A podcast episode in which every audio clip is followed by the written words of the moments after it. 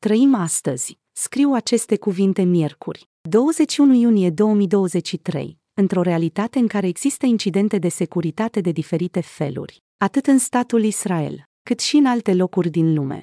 Când o persoană este atacată într-un astfel de incident, există, după cum știm, doi răspunsuri posibile.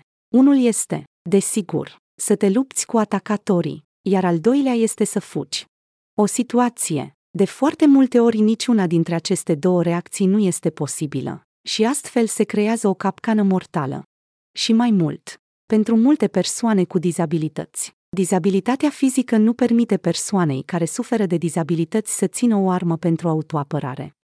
Din aceste motive, poate exista loc pentru luarea în considerare deschisă a măsurilor de protecție pe care persoana cu handicap ar putea folosi într-o astfel de situație.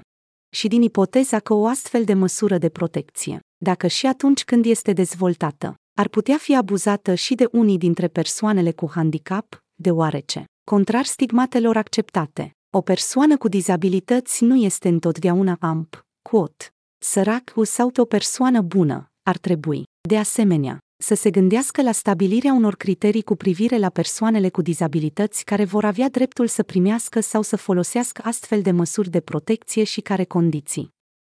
Scriitorul este Asaf Biniamini, un rezident al cartierului Kiryat Menachem. În Ierusalim, Israel,